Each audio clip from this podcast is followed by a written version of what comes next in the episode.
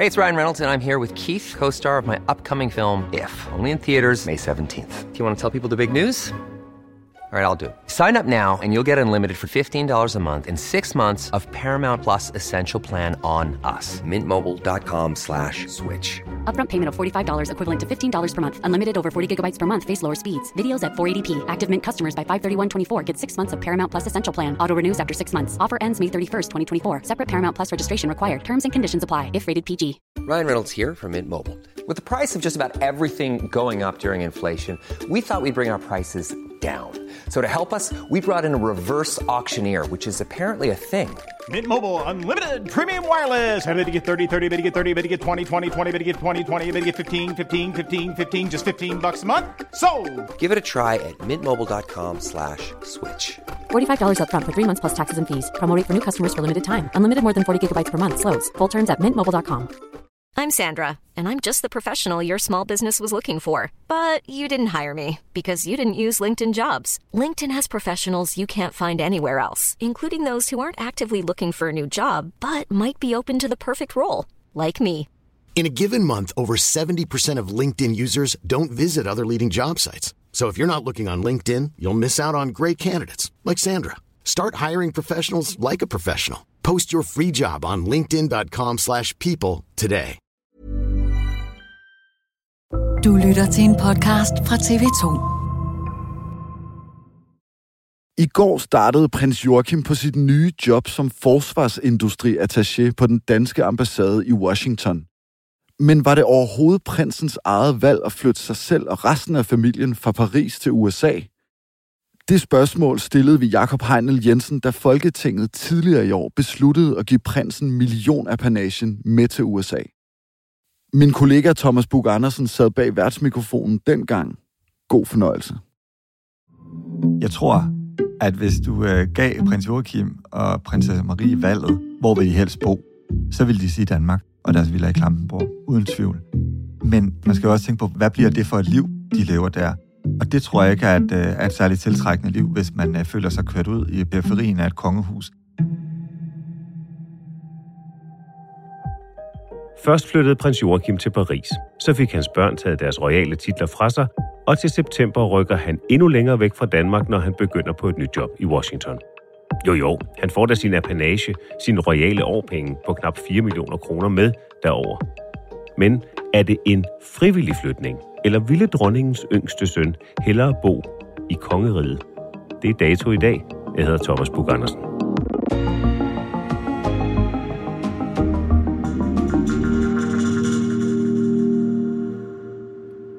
Hvornår skrev du din første historie om det danske kongehus? Jamen, altså, hvis, så skal vi jo sådan helt tilbage. Jamen, jeg tror nærmest, at jeg øh, som ung praktikant på BT i 2005 grillede daværende pressechef Lisem Frederiksen, øh, fordi at øh, vi synes, det var lidt underligt, at kronprinsesse Mary ikke gav interviews til danske blade på det tidspunkt. Der var hun sådan, hun gerne i australsk Vogue og, og, øh, og sådan, og så kan jeg huske, øh, Lisa Frederiksen, hun, hun plæderede, at øh, Mary havde da også stillet op til et blad, der hed Grønland Nu, og det var jo også inden for rigsfællesskabet, og dermed har hun også stillet op til dansk presse. Og det var sådan et interview, hvor jeg grillede hende. Men det tror jeg nok har været det første, og så efterfølgende prins Christians fødsel. Så øh, det var alligevel lang tid siden. Så det går nogle år tilbage. Du har skrevet øh, royale historier og kongelige historier, dækket kongehuset, ja. i, i en hel del år efterhånden. Jakob øh, Heinl, som er royal correspondent, eller royal korrespondent hedder det det? Øh, Ja, på- altså det er, jo en, øh, det er jo en titel, ja, vi har jo lånt det lidt fra det, fra det britiske, hvor de jo øh, kalder sig Royal Correspondents, øhm, og så har vi, ja, taget det til Danmark. Royal Correspondent. Vi i den socialdemokratiske gruppe finder det rigtig hensigtsmæssigt, at øh, hans kongelige højhed påtager sig denne opgave. Og Venstre kan i lighed med Socialdemokraterne støtte, at hans kongelige højhed kan modtage årpenge. Moderaterne kan derfor fuldt ud støtte op om beslutningsforslag. I den her uge har Folketinget diskuteret, om prins Joachim må tage sin apanage med til Washington D.C., hvor han i efteråret starter som forsvarsindustriattaché på den danske ambassade. Der står jo i grundloven, hvis man sådan øh, kigger på den, at apanage øh, er noget, man kan få i Danmark. Og hvis man skal have det med til udlandet, så skal man spørge øh, de folkevalgte. Og jeg tror, at grunden til, at der altid er sådan lidt mere polemik om øh, prins Joachim her, det er fordi, at man tilbage i, øh, i 2019, da han rejste til Paris, der glemte man, øh, og nu ser jeg sådan glemte i citationstegn, at spørge øh, Folketinget. Da vi så prøvede øh, at spørge ind til det, så mente man, at det havde øh, karakter af et uddannelsesophold, og så trak man ligesom frem i den her gamle, jamen, da kronprins Frederik, han var, jeg tror, han var på Harvard som ung, om der havde man jo heller ikke spurgt, om han måtte tage sin apanage med til udlandet. Så der forsøgte man at dække sig ind under det. Men lynhurtigt stod det jo også klart, at, øh, at regeringen på det tidspunkt også var nødt til at, øh, at få Folketingets godkendelse dengang. Det var a walk in the park, så det var også bare øh, om at gøre det, ikke? fordi han får jo øh, de her årpenge, men selvfølgelig gør han det. Øh, politikerne elsker de kongelige og det er det også mange danskere, øh, øh, der gør ikke. Desto mindre så har der jo faktisk været nogle meningsmålinger, som viser, at lige præcis prins Joachim mener, man ikke fortsat skal have apanage, altså man, øh, et flertal i den danske øh, befolkning. Hvorfor ikke? Det jo bliver jo en analyse, men jeg tror simpelthen, det handler om synlighed. Du skal tænke på, kronprinsesse Mary og kronprins Frederik og dronningen, de øh, stråler uge efter uge i Billedbladets spalter og i andre publikationer, hvor der er røde løbere, og de er badet i blitzlys. Og det er jo ikke et sted, prins Joachim og prinsesse Marie er. De lever i det stille. Men altså, der er det også vigtigt at sige, at når jeg taler med kilder i forsvaret osv., så, så roser de jo øh, prins Joachim for at yde en enorm indsats på den danske ambassade i Paris. Så man kan sige, når man lever lidt mere stille og ikke har den der centrale plads i kongehuset, så tror jeg simpelthen, det smitter af på meningsmålingerne, fordi folk ikke kan se, hvad de får for deres penge. Lad os lige kigge lidt mere på apanagen. Han får 330.000 kroner om måneden. Det er skattefrit. Det er næsten 4 millioner kroner om året. Hvad er de konkrete opgaver, som prins Joachim har? Altså som kongelig? Ja. Jamen, der, der, der er jo ikke nogen tilbage. Hvis du kigger på prins Joachims kalender på et år, så kan du se, at han optræder øh, for eksempel til øh, nytårstafel. Og øh, så vil jeg også sige, at der har lige været et punkt, hvor jeg var i Aalborg, hvor han var oppe og åbne Forsvarsteknologisk Center. Og det er jo sådan en, en klassisk øh, kongelig opgave. Men det er det. Så er der det her Copenhagen Historic Grand Prix ude på Bellahøj øh, hver sommer, hvor han øh, kører i de her gamle biler. Det fremgår også af den kongelige kalender øh, som en, en officiel opgave. Udover de her opgaver, så har han jo selvfølgelig den vigtige funktion som rigsforstander. Hvad er det, det er? Jamen det er jo, at øh, når dronningen ikke øh, er i landet for eksempel, eller hun ikke er i stand til at varetage øh, sine pligter, så skal en anden ligesom være rigsforstander, altså for at Danmark simpelthen kan køre rundt. Det er vigtigt. Men det er klart, og det stod jo også klart dengang, at prins Joachim flyttede til Paris, at de her opgaver bliver færre og færre, fordi han ikke har tiden. Altså han sidder på et kontor nede i Paris hver dag. Hvis man gerne vil stille ham spørgsmål, kan man dukke op foran den danske ambassade. Og sådan vil det også være i DC. Så man kan sige, den tid til at lave det der kongelige arbejde, den har prins Joachim ikke øh, længere. Men det er vel et spørgsmål om hønen og ægget. Er det, har han færre opgaver, fordi han tog til Paris og nu til Washington, eller tog han til Paris og nu til Washington, fordi han fik færre opgaver? Det er det sidste. For os, der følger kongehuset, øh, stod det temmelig klart. Prins Joachim og prinsesse Marie boede jo på Schackenborg, efter de blev gift. Og der havde de egentlig en kalender med en del opgaver. Men som årene gik, blev der færre og færre. Da de så rykkede til øh, København, de besluttede sig for at forlade Schackenborg og købte en villa i, øh, i Klampenborg. En kæmpestor, meget, meget lækker villa med en swimmingpool i baghaven. Da de rykkede derover, der blev deres øh, opgaver endnu færre. Og det stod øh, temmelig klart, at der ikke rigtig var plads til dem. Altså, jeg tror måske, mange, der observerer kongehuset, så prins Joachim og prinsesse Marie som den jyske del af kongehuset, de skulle passe på. I særdeleshed Sønderjylland, men egentlig hele Jylland. Og så sad kronprinsparet tungt på hovedstadsområdet og København. Og da de ligesom kom ind på det øh, øh, ressortområde, så blev opgaverne simpelthen færre og færre. I 2018 kommer The Nail in the Coffin, hvis man kan sige det på den måde. Der fyrer man simpelthen, eller ikke fyrer man afskediger, hedder det jo pænt, prins Joachims øh, privatsekretær og prinsesse Maries hofdamer. Lige pludselig står det klart, at prinsen og prinsessen simpelthen ikke har noget hof længere. Og hvis man ikke har noget hof længere, jamen, så kan man jo sige sig selv, så er der jo også mindre, øh, mindre arbejde øh, inden for kongehuset. Prins Joachim og hans familie flytter i september til den franske hovedstad Paris. Prinsen er blevet optaget på den højst rangerede lederuddannelse i det franske militær. Det oplyser kongehuset på sin hjemmeside. Og så kom bomben så i 2019. Øh, prinsen og prinsessen rykker til øh, Paris. Og da jeg dækkede det egentlig først, der var det egentlig med nogle helt andre briller, end, øh, end jeg dækkede det nu. Altså dengang, der havde jeg sådan en forestilling om, nu skulle de bare ned og fede den, og det var da også dejligt, og så kunne prinsesse Marie gå på, øh, gå til frisør og neglesalon og sidde og øh, øh, pimpe champagne, og det var der ikke særlig meget i. Men lynhurtigt stod det klart for mig, at, øh, at der var sket noget helt andet og meget mere dramatisk. Det går op for Jakob Heinl, da han lander et interview med prins Joachim og prinsesse Marie i Frankrig sommeren 2020. nogle gange så tog vi sådan nogle chanceture, hvor nå, så har vi hørt, at prins Joachim og prinsesse Marie var på Chateau de Cais. De skal jo ud og gå ture i området og så videre, og der ligger sådan en lille by ved siden af, der hedder, jeg tror man siger Lusage, der ligger øh, meget, meget tæt på slottet. Og der havde jeg sådan hørt, jamen der gik de tit ned om, øh, om morgenen for at købe croissanter. Og så sætter man egentlig på torvet i den her lille øh, øh franske by øh, med en fotograf. Og ganske rigtigt, klokken 9 eller andet, øh, kommer de øh, spacerende over øh, torvet, gået hele vejen ned fra, fra, fra slottet, går hånd i hånd, ser meget glad ud. Jeg, jeg spørger så, om jeg ikke må øh, få et interview med dem, øh, inden prins Joachim jo skal starte her på den danske ambassade til efteråret. Og, og det siger de så, ah, det ved de ikke, og det er jo sådan lidt, øh, det skulle man jo egentlig ikke gøre på en anden måde, og, og sådan noget. Men, men de vil lige tænke over det, så hvis vi kunne mødes her igen i morgen, så vil de tage tænkt over det. Og så tænkte jeg, okay, nu krydser jeg fingre, og jeg vil jo gerne vide noget om deres nye liv hernede, og alle sådan nogle ting i Frankrig. Og så dukker jeg op dagen efter, og så siger de, okay, vi kan godt, øh, vi kan godt tale sammen. Og så går vi egentlig en tur dernede, mens vi, uh, mens vi går og taler sammen. Og jeg kredser jo egentlig omkring, hvordan er det for prins Joachim at skifte spor, uh, når man er over 50? Altså, uh... Må jeg starte med dem, prins Joachim? Ja. Altså, det er en ny vej i livet, han går lige pludselig, og meget sådan karrieremålrettet vej. Jeg skal sige, det er aldrig for sent. Men så i løbet af det her interview, så er det jo ligesom om prinsesse Marie presser på. Der er noget, hun gerne vil fortælle, men så alligevel ikke helt. Fordi når prins Joachim taler om sit nye job... Hvis vi går 10 år tilbage i tiden, kunne de så forestille dem, at den her vej vil ske for dem nu? Øh, nej, altså for 10 år siden, der var jeg landmand. Ja, ja.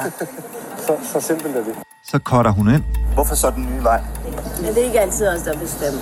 Og, og så, er der, så er der det at sige til det, jamen altså, det er studieophold. Og det hører jeg bare, imens prins Joachim snakker, så hører jeg bare den der, det er ikke altid os, der bestemmer. Jeg tænker, hvorfor har hun? Hvorfor vil hun sige det? Øh, prinsesse Marie, vil de uddybe, når de siger... Øh... Nej, det er ikke altid os, der bestemmer. Men det vil de ikke uddybe? Nej, det er orden. Det, det undrer mig. Så lige så snart prins Joachim ligesom er, er færdig, så siger deres kongelighed bliver simpelthen nødt til at øh, bede dem om at uddybe, hvad mener de, når de siger, øh, at det ikke var deres valg? Men de vil ikke uddybe det? Okay. Jamen, det vil hun ikke uddybe. Og så siger hun så, men jeg synes, det er vigtigt at vide. Og hvad lægger du i det?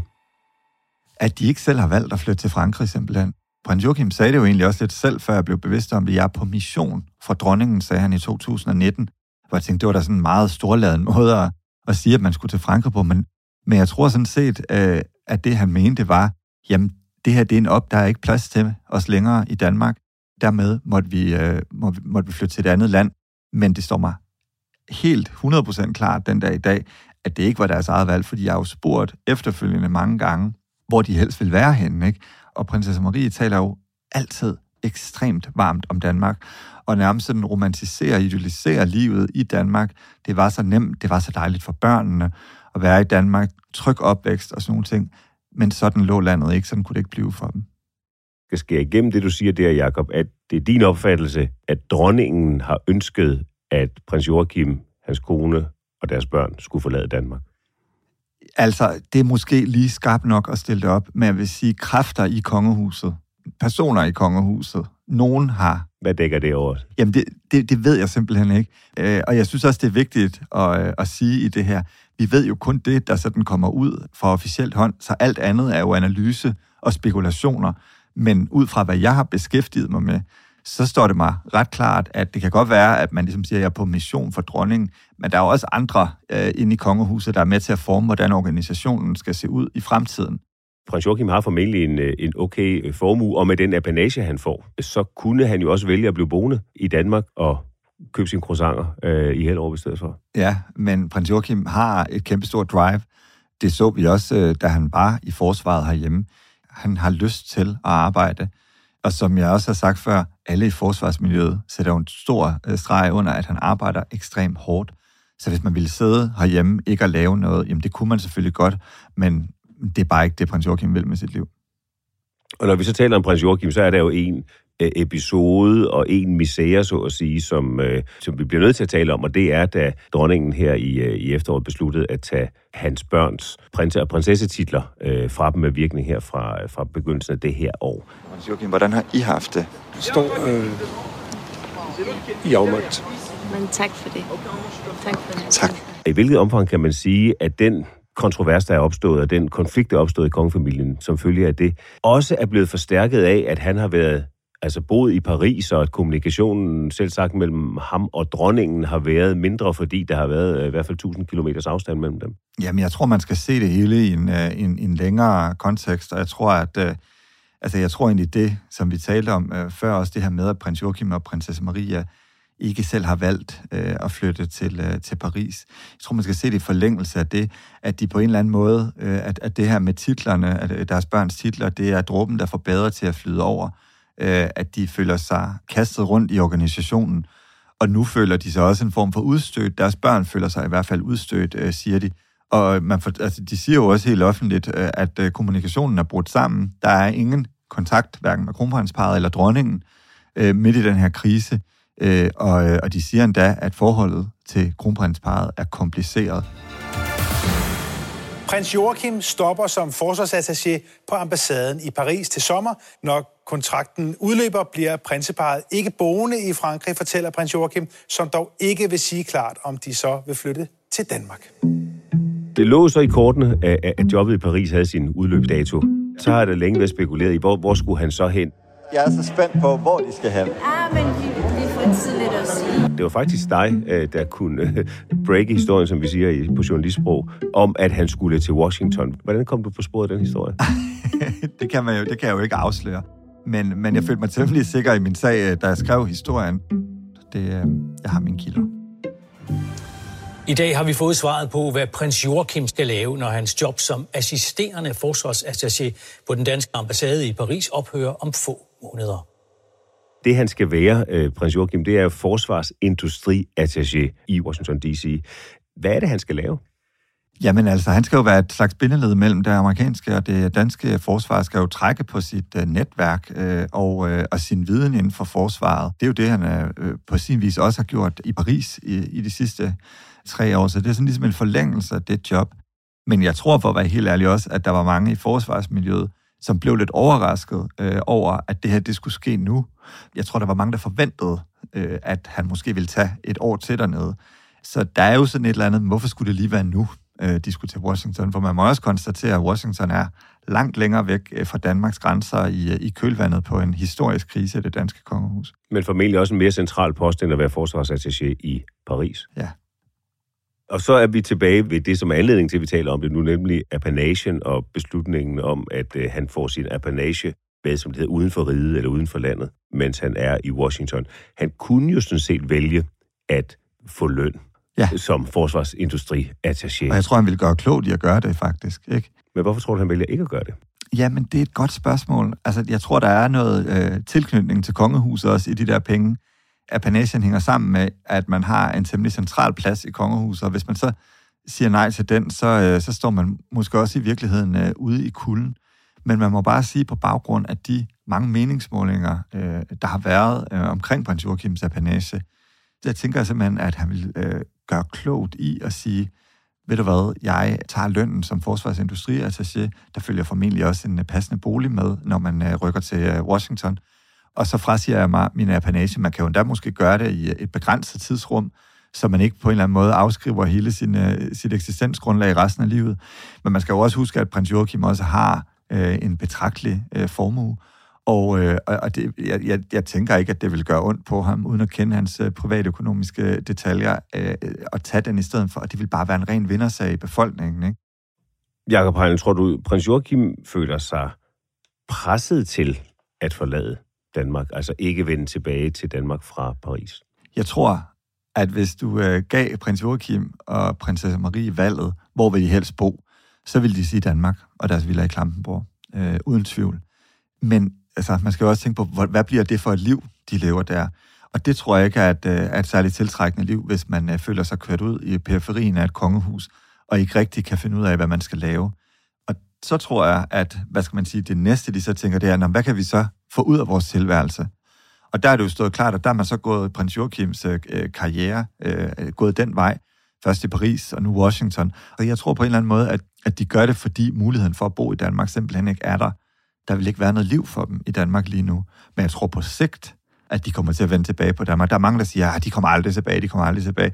Den tror jeg simpelthen ikke på. Jeg tror, at, øh, at de har et ønske om at vende tilbage til Danmark på et tidspunkt. Men det er klart, at i det nuværende klima i kongehuset, så er der måske heller ikke nogen grund til at vende hjem.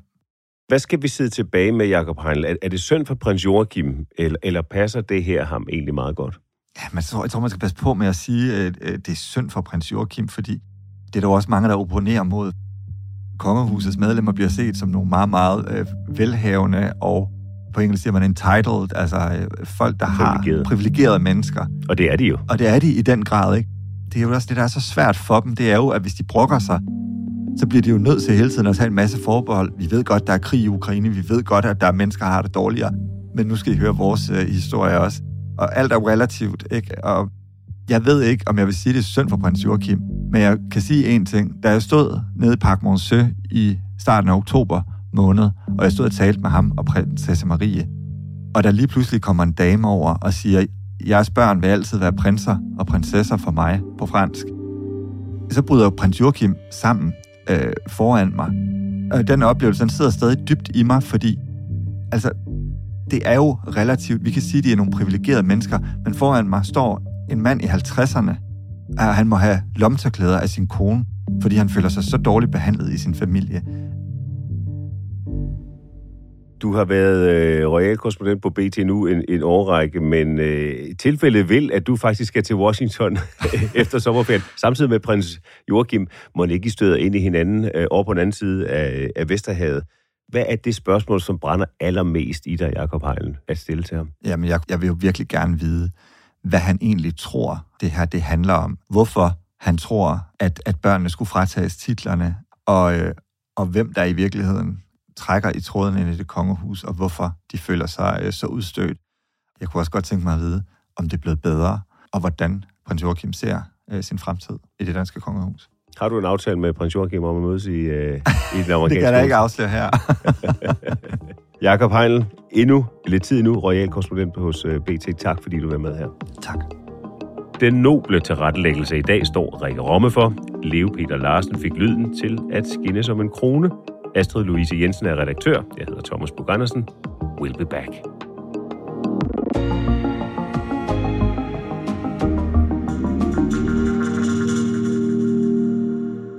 Du har lyttet til en podcast fra TV2.